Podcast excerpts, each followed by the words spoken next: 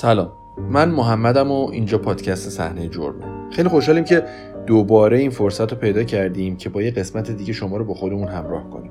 در ضمن فراموش نکنید که محتوای این اپیزودم مثل خیلی از اپیزودهای دیگهمون به دلیل خشونت زیادی که تو بعضی از بخشاش هست واسه همه افراد به ویژه بچه های کم سن و سال مناسب نیست و به هیچ عنوان بدون هنسفیری اقدام به شنیدنش تو جمع نکنید. نکته پایانی هم این که این چند وقته مرتب ازتون خواستیم اینه که چون پادکست صحنه جرم هنوز واسه خیلی از علاقمندای ژانر جنایی ناشناخته است و ما هم تو مسیر معرفی خودمون به بقیه روی کمک و همراهی شما عزیزان شدیدن حساب کردیم. پس لطفا ما رو از طریق رسانه ها و شبکه های اجتماعیتون به دیگران معرفی کنید و ما رو هم تک کنید. بریم سراغ قسمت سوم.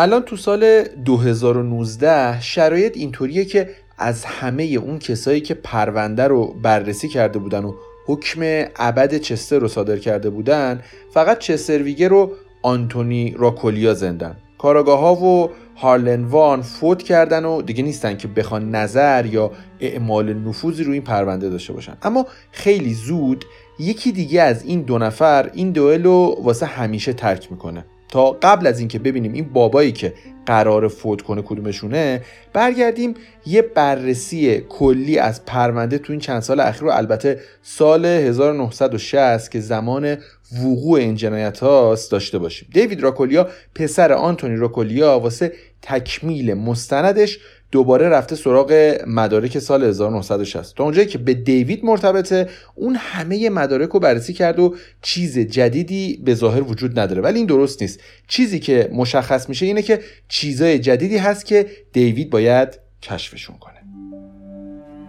اندی هیل وکیل جدید چستر رو میگه وقتی دیدم چستر تو تمام این سالهای طولانی ادعای بیگناه بودن خودش رو رها نکرد و همچنان ثابت قدم مونده تصمیم گرفتم براش نامه بنویسم و وکالتش رو به عهده بگیرم. اندیهیل وکیل چستر تو سال 2020 واسه اولین بار میره تا صحنه جرم سال 1960 رو از نزدیک ببینه. اولین چیزی که اندی بعد از دیدن صحنه جرم بعد از 60 سال میگه اینه که اعترافات چستر اصلا با عقل جور در نمیاد. با اینکه اون موقع یعنی زمان قتل اندی هنوز به دنیا نیامده بوده ولی انقدری این ماجرا رو پیگیری کرده که بشه ثابت بکنه باهاش چستر گناهکار نیست. از نظر وکیل چستر بردن این سه تا جنازه سنگین تو اون قار اصلا کار یه نفر نبوده. حالا بگذریم از اینکه اصلا بردنشون به اون قار منطقی بوده یا نه. از نظر فیزیکی هم این کار اصلا کار راحتی واسه دو نفر هم حتی نبوده. چه برسه به یه نفر. اونم با اون مقدار کم خونی که روی ژاکت چستر پیدا کردن. اما اون چیزی که گفتیم دیوید قراره به عنوان یه داده جدید بفهمه کشفیه که وکلای چستر بهش می‌رسن که حالا تو سال 2020 با پیشرفت تکنولوژی میشه روش بیشتر حساب کرد. وکلا دنبال پیدا کردن شواهدی هن که بشه به عنوان شواهد صحنه جرم آزمایششون کرد. وکلای چستر تو همین مسیر در حرکتن که مشخص میشه دو نمونه مو تو صحنه جرم پیدا شده بوده. اگه به گذشته برگردیم و به مقالات و روزنامه ها نگاه کنیم می‌بینیم که همون موقع هم شواهدی مربوط به موی دو نفر مرد حاضر توی صحنه جرم پیدا شده بوده. از اون عجیبتر و مهمترم این که هیچ کدوم از این تار موهای پیدا شده تو دادگاه به عنوان مدرک جرمی از چستر به دادگاه ارائه نشده بود.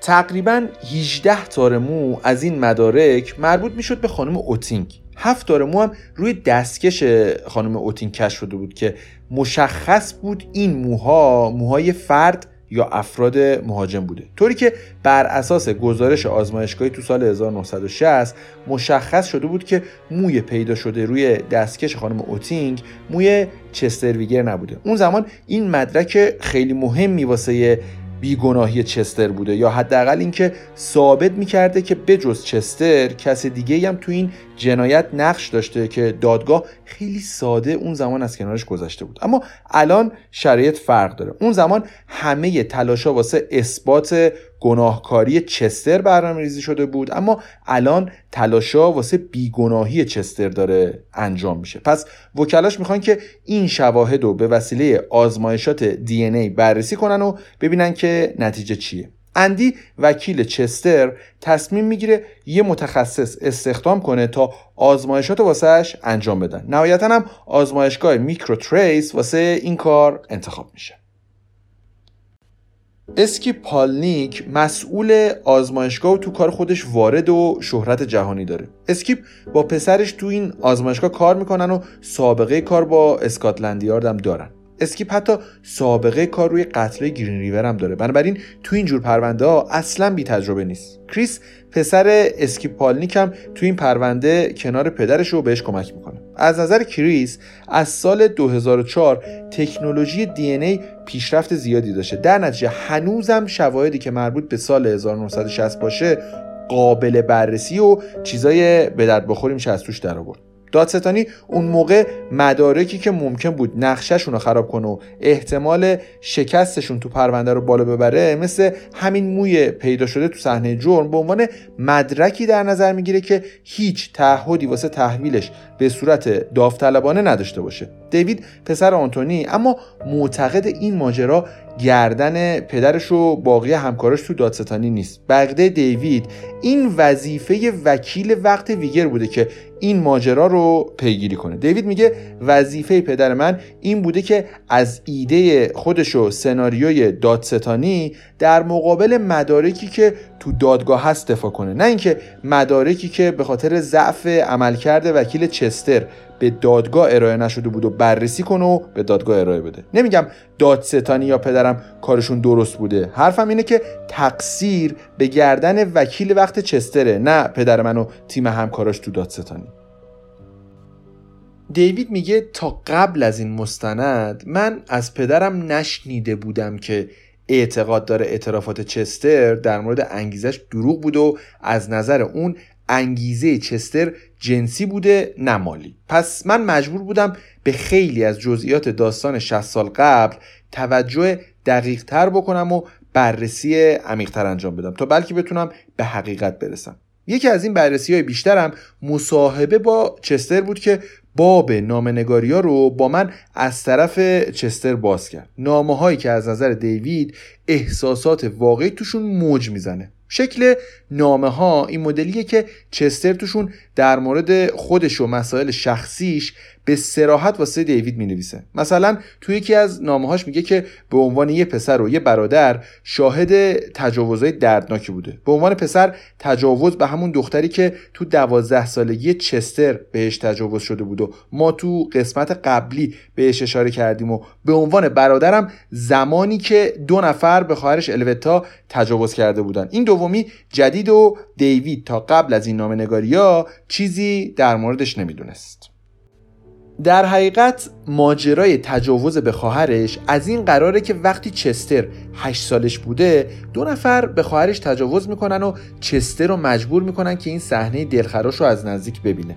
این تجاوز تو مرغداری پدر چستر اتفاق میفته. یکی از این پسرها پسر همسایهشونه ولی الوتا دوست نداره چیزی از این اتفاق به خانوادش بگه چون نمی‌خواسته برادرش چستر به خاطر اینکه تو اون لحظه منفعل عمل کرده یا به عبارت دیگه کاری نکرده سرزنش بشه. چیزی که انقدر باعث عذاب وجدان چستر شده بود که به قول خودش قول داده بود بزرگتر که شد به خاطر کاری که با خواهرش کردن از چیزی دریغ نکنه و واسه انتقام حتما بکشدشون.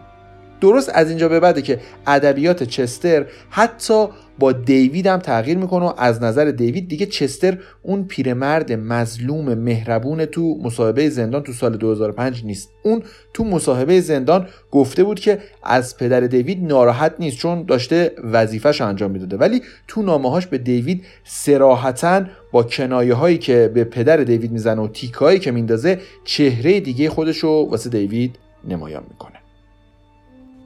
چستر تو اون نامه مهمش که به تجاوزا اشاره می‌کنه واسه دیوید می‌نویسه که چند سال بعد یه کابوس از اون تجاوز سال 1947 دیدم. تو خواب فریادای خواهرم رو میشنیدم و خاطرات تلخش نابودم می‌کرد. به همین خاطرم بود که با یه دختری که باکره نبود ازدواج کردم. احتمالا چستر این کار رو به این دلیل کرده که به خواهرش و همه اون کسایی که تو بچگی بهشون تجاوز شده ادای دین کرده باشه. ولی خب حتی با این کارم آسیب هشت سالگیش به طور کامل برطرف نشده قطعا. چستر تو اون نامه ها داره تمام تلاشش رو می‌کنه تا به دیوید بفهمونه که از اعمال آزار جنسی به دیگران منزجر رو به خاطر این خاطرات تلخش از آزار جنسی خواهرش به هیچ وجه امکان نداره به کسی تجاوز بکنه و یه همچین آسیب جسمی و روانی رو به کسی وارد کنه. دیوید اما میگه دیگه فایده نداشت. این نامه ها کار خودشونو کرده بودن. این نامه ها بخشای تاریکی از چستر رو به هم نشون دادن و باعث شدن تا نظرم در موردش عوض بشه. الان دیگه برخلاف قبل صد درصد مطمئن نبودم که چستر بیگناه و تصمیم گرفتم بیشتر از قبل گذشتش رو کنکاش کنم. اگه خوب دقت کرده باشیم دستمون میاد که چستر ویگر از همون اول ماجرا جزو مزنونین اصلی بوده. یکی از دلایلش هم این بود که تو دوازده سالگی اتفاقاتی افتاده بود که اونجوری که خودش تعریف کرده بود نبود. بر اساس بعضی از گزارشات چستر تو دوازده سالگی به یه دختر هشت ساله تجاوز کرده بود. چستر اما این اتهام رو رد کرده بود و گفته بود که این کار رو نکرده. گفته بود که من اون دختر رو وقتی بهش تجاوز شده بود پیدا کردم. بعدم با توجه به رضایت پدرش آزاد شدم. ولی دیوید تصمیم می‌گیره که این ماجرا رو به صورت دقیق تر بررسی کنه. دیوید یه گزارشی و چند سال بعد از مصاحبه با چستر پیدا می‌کنه. این گزارش خیلی مفصله. بر اساس گزارش پلیس دختری که بهش تجاوز شده بود اون زمان 8 ساله بود و با ماری ویگر خواهر چستر ویگر در حال برگشتن از مدرسه به خونه بودن. بعد از نزدیک شدن به خونم ماری از اون دختر 8 ساله خدافزی می‌کنه و از هم جدا میشن. اما بعد از جدا شدنشون از هم چستر میره سراغ دختره و بهش تجاوز می‌کنه. وقتی دختره رو پیدا می‌کنن نشونه های از دخول آلت و خون پیدا میشه. وقتی چستر برمیگرده خونه پدر و مادرش متوجه کلی خون روی شلوار چستر میشن و ازش سوال می‌پرسن. چستر هم میگه که مجبور شده که یه شغال بکشه. ولی بعد از اینکه پلیس از چستر بازجویی می‌کنه چستر به تجاوزش به اون دختر بچه 8 ساله اعتراف می‌کنه. این گزارش چیزی نیست که بشه ازش به همین راحتی گذشت. الان برای دیوید این باور به وجود اومده که احتمالا پدرش در مورد انگیزه چستر درست می‌گفته. سوال بعدیش اینه که این گزارش می‌تونه یه تصویر سیاه از مشکلات جنسی چستر تو نوجوانیش باشه که تو بزرگسالیش باعث این قتل شده؟ دیوید فعلا جوابی واسه این سوالا نداره ولی دیگه مثل قبلم از بیگناهی چستر مطمئن نیست و چستر هم دیگه تو ذهنش اون آدم مهربون و معصوم نیست. اما هنوزم نمی‌تونه به طور قاطع واسه این نظریه که چستر قاتله اعتبار زیادی قائل باشه. چون حتی این سابقه مشکوک نمی‌تونه از چستر قاتل بساز و اون قتلا رو بندازه گردنش. اونم فقط به این دلیل که شواهد موجود علیه چستر تو صحنه جرم اصلا کافی و منطقی نیستن. از اون طرف اما وکلای چستر دارن با قدرت به کار و تلاششون ادامه میدن. اندی صحبت با خانم ساندرا بلند و گذاشته تو برنامه کاریش. باش تماس می‌گیره و ازش می‌پرسه که می‌تونه صداشو ضبط کنه. اونم اوکی میده و سوالا شروع میشه. اندی از ساندرا می‌پرسه که استنلی تاکر دقیقا به شما چی گفته بود؟ ساندرا میگه اون گفت که چستر تو این قتلا دخیل نبوده. گفت که خودشو جورج اسپیروس تو این قتل نقش داشتن ولی چستر نه. اندی با تعجب می‌پرسه که این جمله دوم واقعا به شما گفت؟ ساندرا تایید می‌کنه و میگه آره گفت. ساندرا میگه یادم میاد که استنلی گفت پلیسا اون روزی که ماشینش رو توقیف کردن بهش گفته بودن که صندوق رو بزنه بالا چون می‌خواستن که صندوق عقب ماشین رو بررسی کنن. این اتفاق هم افتاده و پلیس اون شب همه مدل شواهد مرتبط به قطرا رو از صندوق عقب ماشین استنلی پیدا کرده بوده. اندی بعد از اینکه این مکالمه تموم میشه چند بار دیگه هم به این مکالمه گوش می‌کنه و هر چی بیشتر گوشش میده بازم دلیلی نمی‌بینه که ساندرا که الان خیلی هم پیر و کم توان شده بخواد در این مورد دروغی بگه. از نظر اندی داستان ساندرا کاملا باورپذیره. بیایید یه بار دیگه اما این دفعه از دیدگاه اندی بریم سراغ شواهد. خیلی از مواقع یه چیز بی اهمیت وجود داره که توش کلید حل ماجراست. سوالات بی جواب تو این پرونده زیاده. مثلا هیچ توضیحی واسه پیدا نشدن انگشت خانم مورفی یا سوراخ دستکشش وجود نداره. نوک انگشت اشاره خانم مورفی بعد از کشته شدنش قطع شده بود. کی این کار کرده بوده؟ از نظر اندی قاتل یا قاتلین کسایی بودن که قطعا طولش کار می‌کردن. توی شکی نداره. از اونجایی هم که اندی وکیل چستره پس از نظر اندی قطعا چستر قاتل نیست. اندی فکر می‌کنه که جورج اسپیروز نچندان خوشنام که خودکشیش هم شدیدن شک و شبهه نسبت به بیگناه بودنش رو زیاد کرده به کمک یه نفر دیگه از همون لوژ تو این قتل دخیل بودن. چون قطع کردن انگوش بیشتر شبیه روانی بازی های جورجه. از نظر ساندرا هم محرک جورج یا بهتر اینجوری بگیم همکار جورج تو این قتلا قطعا استنلی تاکره این پرونده مشکل زیاد داره. یکی از مشکلای این پرونده اینجاست که هیچ بخشی از این مدارک در نهایت به یه آدم عادی منتهی نمیشه. همه این افراد که پاشون تو پیدا شدن هر کدوم از این مدارک وسطه به یه نحوی عجیب غریبن. تا جایی که وقتی میان صحت یه مدرکی رو با ارائه دهندش بسنجن می‌بینن که یه جای کار میلنگه. نوه هارلم وارن که اون نقشه راهنمای مربوط به متهم کردن چستر رو واسه یکی از اعضای کمیته آزادی چستر یعنی دیو مارش فرستاده بودم. رفتارش یه طوریه که کم عجیب نیست و این ذهنیت رو به وجود میاره که انگار شدیدا دوست داره که جلب توجه بکنه و توی این ماجرا دیده بشه. اوجش هم جاییه که می‌خواد تو نقش مدیوم روح هارلن وارن بابا بزرگش رو که الان فوت کرده احضار کنه و ازش بپرسه که قاتل واقعی کیه که نتیجه این فرایند عجیب احضار روحش هم به اینجا منتهی میشه که جورج اسپیروز این کارو کرده. ببینید وقتی توی پرونده شواهد فیزیکی نباشه و پایه اصلی محکومیت اعترافات متهم باشه نتیجهش میشه همین بلبشویی که الان بعد از گذشت 60 سال هنوزم ادامه داره. دیوید میگه من به عنوان فیلمساز باید حرفای همه رو میشنیدم ولی خب باید درست و غلطش هم بعد از شنیدن و تحلیلشون مطمئن می‌شدم. از نظر من یه سریا بودن که حرفاشون هیچ پایه و اساسی نداشت و فقط می‌خواستن تو دید و جلوی دوربین باشن و سوار موج پرونده چستر بشن و خودشونو مطرح کنن. از نظر دیو ماش عضو کمیته آزادی چسترویگر نوع شکنجه و زخمای روی بازوی یکی از جنازه ها از یه مدل شکنجه چینی الگو گرفته شده بود. یه شکنجه چینی که معروف به مرگ با هزار بریدگیه.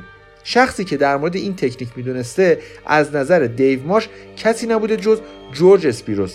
منطقش هم اینه که چون جورج قبلا تو CIA بوده پس آموزش های لازم و واسه یه همچین مدل جنایت های دیده بوده. یا نظریه دیگه ای که مطرح می‌کنه اینه که استارت راک محلی بوده واسه عیاشی های جنسی آدمای گردن کلوف مثل نظامی های ردبالا و فرماندارا و قاضی های فاسد. ماش میگه در طول تاریخ راک اسم بعضی از سناتورام دیده میشه که پاشون به اینجا باز شد و حرفایی هم پشت سرشون هست که مردم خیلی دوست ندارن در موردش صحبت کنن. اما از نظر دیوید راکولیا دیو ماش عضو کمیته آزادی چسترویگر یکی از اون کساییه که حرفاش فاقد اعتبار لازمه و جوگیر شده. از نظر دیوید اون تئوریایی رو مطرح می‌کنه که نه خیلی مستند و نه خیلی به حل این پرونده کمک می‌کنه. از نظر استات و یکی دو نفر دیگه هم ماش آدم درست درمونی نیست و حتی بعضی اعتقاد دارن آدم خطرناکیه. از نظر این چند نفر ماهیت دیو ماش مثبت نیست و نباید خیلی بهش بها داده بشه. حتی از نظر خانواده چستر هم اعضای این کمیته بیشتر از اینکه به آزادی چستر کمک کنن با حاشیه هاشون کار آزادی چستر رو سختتر می‌کنن و به ادامه روند صحیح پرونده آسیب میرسونن. دیدرا فاکس و باب پیتر هم که از اعضای کمیته آزادی چسترن میگن که دیو ماش تمام نیت خیر اونا رو واسه حل این پرونده نابود کرده.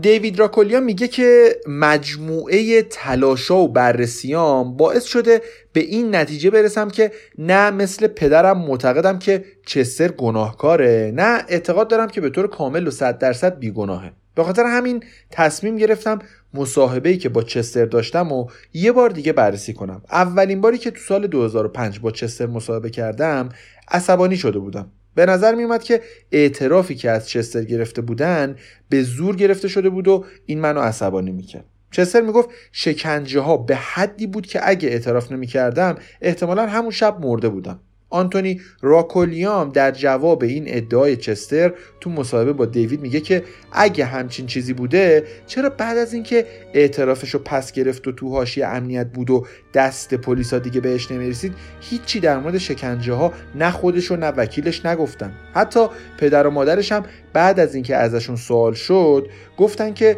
پسرشون سالم و هوشیار بوده و به نظر اونا اعترافش بدون فشار و شکنجه حداقل جسمی بوده. چون شکنجه های روانی که حداقل یکی دو بارش ثابت شده بود دیگه. به حال باور این موضوع که همه ارکان پرونده از پلیسا شاهدین قضات خبرنگارا و هیئت منصفه همه و همه تلاشای سازمان یافته واسه گناهکار جلوه دادن چستر کرده باشن هم خیلی قابل پذیرش نیست و منطقی به نظر نمی‌رسه. اینکه اشتباه کرده باشن بله ممکنه. ولی این مدل سازماندهی یکم بعید و بدبینانه است.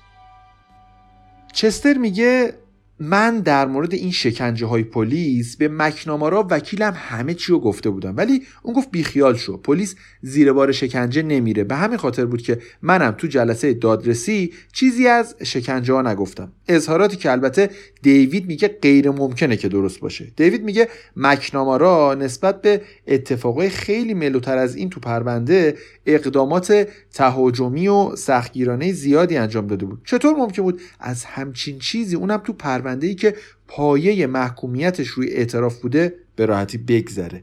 اندی وکیلش ولی باور داره که چستر شکنجه شده. اما جدا از این موضوع فکر می‌کنه تهدید به مرگی که دامت کرده بود و همه تکنیکای روانی بازجویی که از اون موقع حتی تا الانم تو اتاقای بازجویی مرسوم و ادامه داره می‌تونسته باعث شده باشه که چستر تسلیم بشه و به چیزی اعتراف کنه که انجامش نداده بوده. دیوید راکولیا اما میگه چستر تو مصاحبه یه رو و تو نامه یه روی دیگه رو به هم نشون داد. تا به این نتیجه برسم که صرف نظر از این که چستر گناهکار یا بیگناه این توانایی رو داره که بخواد با اضافه کردن یه سری موارد جدید خود ساخته اونم تو دوره که خیلی از کسایی که تو پرونده دخیل بودن و می‌تونستن حرف برای گفتن داشته باشن مردن رنگ و لعاب جدیدی به پرونده به دو خودشو تبرئه کنه. دیوید وارد منطقه اوگلزبی منطقه زندگی خانوادگی چستر ویگر میشه تا خونه خانواده چستر رو از نزدیک ببینه و محله رو بررسی کنه و یه سری هم به آرایشگاهی بزنه که چستر مدعی موقع وقوع جنایت ها با استنلی تاکر توش داشتن موهاشون رو اسلام می‌کردن. حتی این ادعای چستر هم بعد از بررسی دقیق تر دیوید مثل قبل دیگه محکم به نظر نمیاد. این ادعای چستر تو سال 2003 واسه اولین بار مطرح شده. در حالی که چستر میگه اینو همون موقع هم به مامورین قانون گفته بوده. حالا دیوید اومده تا این ادعای چستر رو بررسی کنه. دیوید به اسنادی دست پیدا می‌کنه که مربوط میشه به اولین باری که پلیس با چستر صحبت کرده. چستر تو اون اظهاراتش گفته بود که من کارم و حدود 2.45 دقیقه یا سه بعد از ظهر تموم کردم. بعدش رفتم زیر زمین و واسه دخترم نامه نوشتم. تو این اظهاراتش هیچ اشاره‌ای به آرشگاه و استنلی تاکر دیده نمیشه. دیوید میگه من فکر می‌کنم چستر در مورد یه سری چیزای مهم تو مصاحبه با من راستشو نگفته. چیزایی که اگه در موردشون دروغ گفته باشه هیچ بعید نیست که بیگناهیشو کاملا زیر سوال ببره.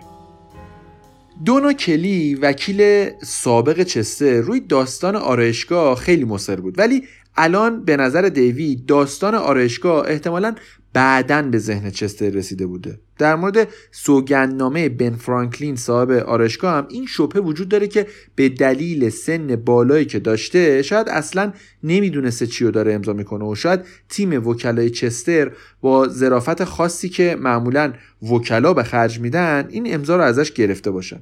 اینجوری شاید یه واقعیت جایگزین بتونه به واقعیت اصلی اونم بعد از چندین سال تبدیل بشه و باورپذیر جلوه بکنه. دیوید میگه تناقضگویی تو چستر شدیدا به چشم می‌خوره. مثلا تو مصاحبه سال 2005 میگه من زخمی روی صورتم نداشتم. فقط یه بریدگی کنار گوشم بود که با تیغ موقعی که داشتم صورتم رو اصلاح می‌کردم ایجاد شده بود. ولی چند سال بعد تو سال 2021 میگه موقع تراشیدن ریشاش یه بخش از صورتش و یه قسمتی تقریبا نزدیک لبش زخم شده بود که در حقیقت به وسیله آرایشگرش ایجاد شده بود. از نظر دیوید دروغگو کم حافظ است و اصلا بعید نیست این صحبت های متناقض چستر به خاطر دروغگوییش باشه. چستر تو هر مصاحبه یه بخشی از صحبتهای قبلیشو یا نقض می‌کنه یا تغییر میده. مثلا تو اعترافاتش گفته بود هواپیمای قرمز و سفید و تو استار راک دیده. تو مصاحبه سال 2005 گفته بود که اون هواپیما رو تو اوگلزبی دیده بود نه استار راک. تو سال 2021 هم دقیقا فضا مثل افراد درگیر تو پرونده دو قطبیه. یه عده معتقدن چستر بیگناهه یه دم شدیدن به برعکسش اعتقاد دارن. از نظر دیوید اما گذشت زمان تو این پرونده بدترین اتفاق واسه روشن شدن ماجرا و فهمیدن حقیقته. چون حالا همونطور که ابتدای قسمت سومم گفتم از اون دوئل دو نفره آنتونیو راکولیام حذف شد و آدمای زیادی باقی نموندن. الان چستر با یه سری آدم مسن دیگه که صحت اظهاراتشون به صورت قطعی مشخص نیست باقی موندن که رسیدن به حقیقت و سختتر از قبلا می‌کنه. الان هارلن وارن و آنتونیو راکولیان فوت کردن و تنها کسی که باقی مونده چستر ویگره. بیایید یه بار دیگه و واسه آخرین بار برگردیم سال 1960 بیل جانسن به عنوان یه چهره جدید به پرونده اضافه میشه. از نظر دیوید حرفای بیل که بعدا به عنوان معمور ویژه بی قاضی هم خدمت می‌کنه کلید این پرونده کور و این کلاف و از سردرگمی در میاره. بیل میگه رئیس پلیس ایالتی بهم گفت که می‌خوام تو هم روی این پرونده قتل استاربراک کار کنی. چون هنوز از نظر اون بنبستایی تو پرونده وجود داشت که حل نشده بود. چند تا مزنون داشتیم ولی هیچ چیز قطعی در موردشون وجود نداشت. کارم سخت بود. از اول باید کار رو شروع می‌کردم. چیزی که از همون اول به نظرم اومد این بود که جزئیات ذکر شده تو اعترافات معنی خاصی نداشتن و منطقی نبودن. فاصله زیادی از محل وقوع جرم تا اقامتگاه زمستونی وجود داشت. خانم اوتینگ مشکل حاد دیسک کمر داشت که راه رفتن و تو مسیر ناهموار واسش تقریبا غیر ممکن می‌کرده. ولی اگه ورودی غربی محل وارد شدنشون می بود مسیر خیلی راحتتر و صافتر بود.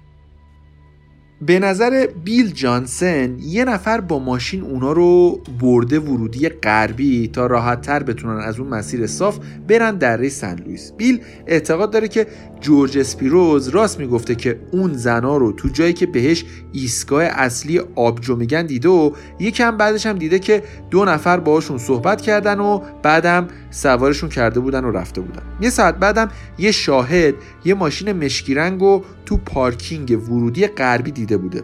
اون شاهد عینی گفته بود که دو تا مرد که یکیشون کاپشن چرمی تنش بود و پشت ماشین تو شرایطی که صندوق ماشین بالا زده شده بود دیده بوده بعدتر هم دیده بوده که یکی از مردا داشته آب میریخته رو دست اون یکی و گویا اون مرد به ظاهر داشته به کمک این یکی دستشو میشست و پاک می‌کرده. صاحب اون ماشین مشکی هم که به احتمال خیلی زیاد استنلی تاکر بوده که یه کادیلاک مشکی داشته. جانسن معتقده که استنلی بوده که اون زنا رو با ماشین رسونده بوده و ورودی غربی رو برای ادامه مسیرشون بهشون معرفی کرده. به همین دلیله که استنلی تاکر و چستر ویگر هر دوشون از مزنونای اصلی این پرونده بودن. وارن هم که می‌بینه گیر انداختن تاکر سختتر از چستره همه ماجرا رو میندازه گردن چستر رو پرونده رو با محوریت گناهکار بودن چستر آماده می‌کنه. از نظر بیل جانسن اینکه استنلی تاکرم با چستر به در رفت و توی ماجرا دخیل بوده رو فقط چستر می‌تونه جواب بده. البته این سوال و چند تا سوال مهم دیگه بعدا تو مصاحبه سال 2021 از چستر پرسیده میشه. سوالا ایناست. آقای ویگر میشه بهمون بگید که استنلی چطور آدمی بود؟ آدم خوبی بود آزاری واسه کسی نداشت. آقای ویگر یه نامه هست که شما واسه پدرتون تو 13 دسامبر 1960 نوشتید. دیوید راکولیا یه چیزایی در مورد این پیدا کرده. نظرتون چیه؟ بذارید قبل از اینکه چستر جواب بده من جریان نامه رو بهتون بگم. نامه فوق العاده مرموزه. چستر وقتی منتظر محاکمه بوده این نامه رو واسه پدرش نوشته. چستر نوشته بود که پدر عزیزم نمی‌دونم اینو چطور بهت بگم ولی گاهی نباید خیلی چیزا رو بگید. اگه بگید من کارم تموم و منو روی صندلی الکتریکی می‌بینید. در مورد اینکه چه کسی این زنا رو کشته فقط من می‌تونم به شما بگم. اما فقط اینو بدونید که من تنها نبودم. خودت می‌دونی که من به تو جز حقیقت چیزی نمیگم. می‌دونی که زندگی تو زندگی مادر زندگی جوان و زندگی بچه ها واسه من خیلی مهمه. جوان همسر چستره. از این نامه اینجوری برمیاد که چستر می‌خواد بگه که اون این قتل رو انجام نداده ولی می‌دونه کار کیه که اگه بهش اشاره کنه جون خانوادش به خطر میفته که طبیعتا هیچ کس همچین چیزی رو نمی‌خواد. حالا جواب چستر که البته از زبون وکیلش گفته میشه در مورد این نامه اینه که چستر تو این نامه به پدرش می‌خواسته بگه که دو تا راه بیشتر نداره. یکی اینکه تو دادگاه مبارزه کنه که این ممکنه باعث به خطر افتادن جون خانوادش بشه یا اینکه با این اعتراف زندگی رو به خانوادش هدیه بده تا بلایی سر هیچ کدومشون نیاد. اینکه مادرش هم بهش میگه اعتراف کنه اونم اعتراف می‌کنه روی همین حساب اتفاق افتاده و حالا یکم منطقی تر به نظر میاد. وکیلش ازش می‌پرسه که چستر تو از کس دیگه تو این قتل محافظت کردی؟ تو جرم کس دیگه رو گردن گرفتی. چستر خیلی سریع جواب میده نه همچین چیزی درست نیست. بعد از این سوال در مورد نامه چستر می‌خواد که بذارن یکم استراحت کنه تا بعد ادامه بدن. اینجاست که دیوید مطمئن میشه سوال اصلی همین سوالو چستر هم نمی‌خواد جوابشو بده. پس ادامه مصاحبه با چستر دیگه جوابای به درد بخوری براشون قرار نیست داشته باشه. دیوید میگه از حالتهای صورت چستر مطمئن شدم که داره یه چیزی رو در این مورد حتی الانم مخفی می‌کنه. با توجه به سن و رفتاری که داره شاید هیچ وقت واقعیت در مورد این جنایت مشخص نشه.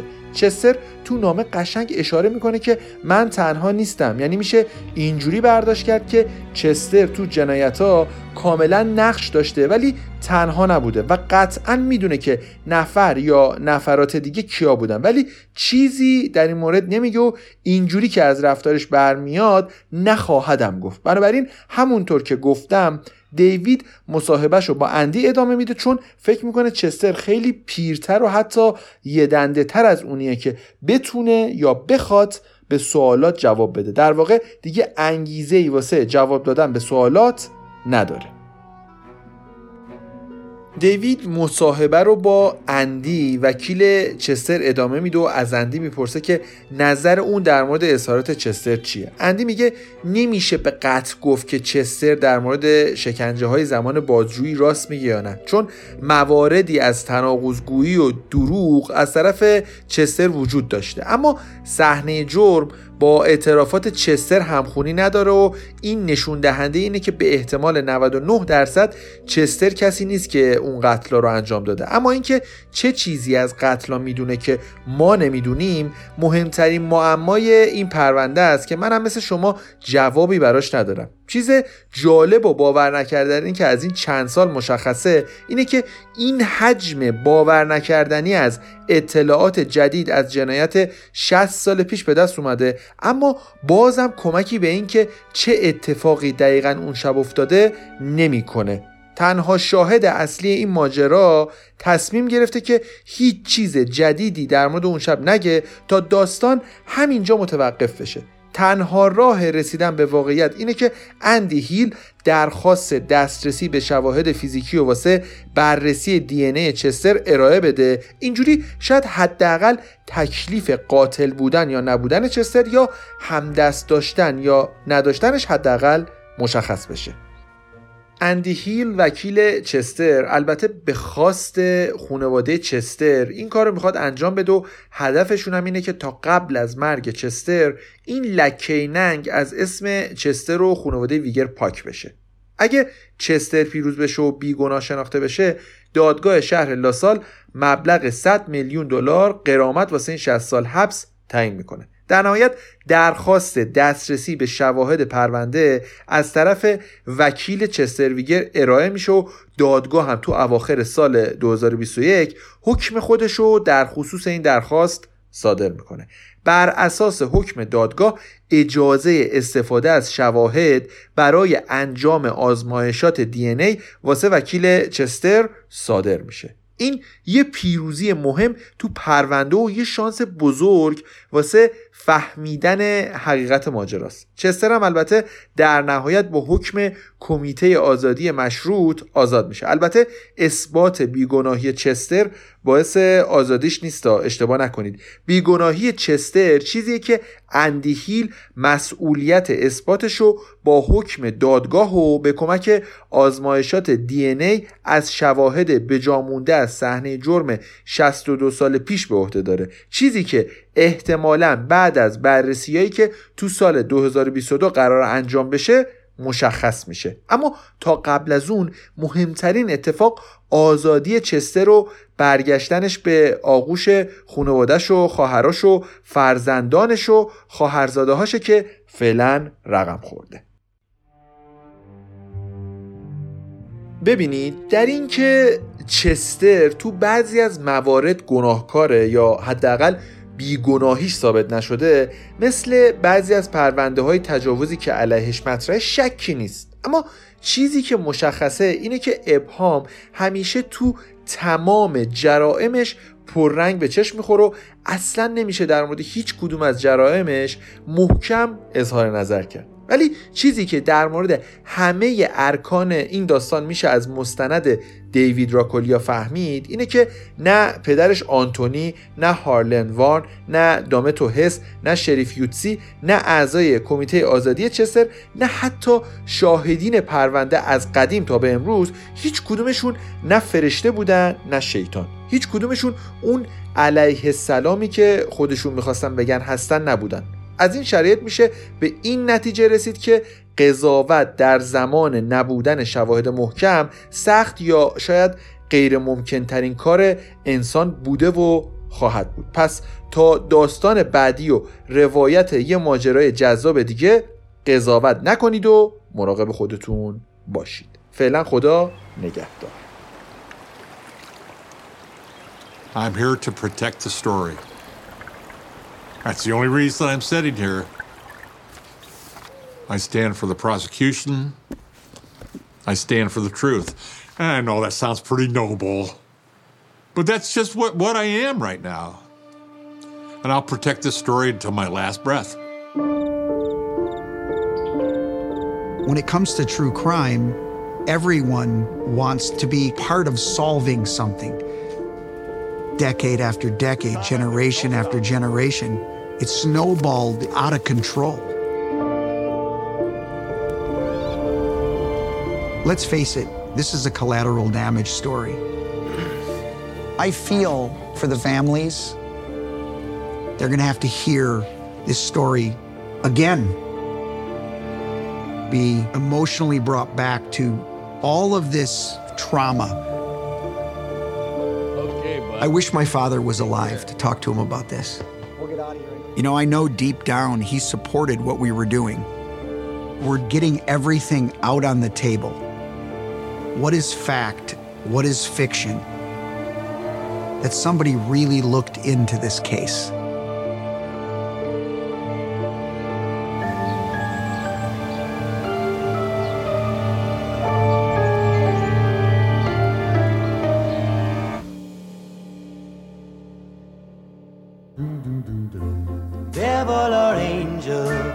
Can't make up my mind which one you are. I'd like to wake up and find devil or angel, dear, whichever you are. I miss you, I miss you, I, I miss you, devil or angel. Please say you'll be mine. Love me or leave I'll go out of my mind. Devil or angel, dear, whichever you are, I love you, I love you, I love you.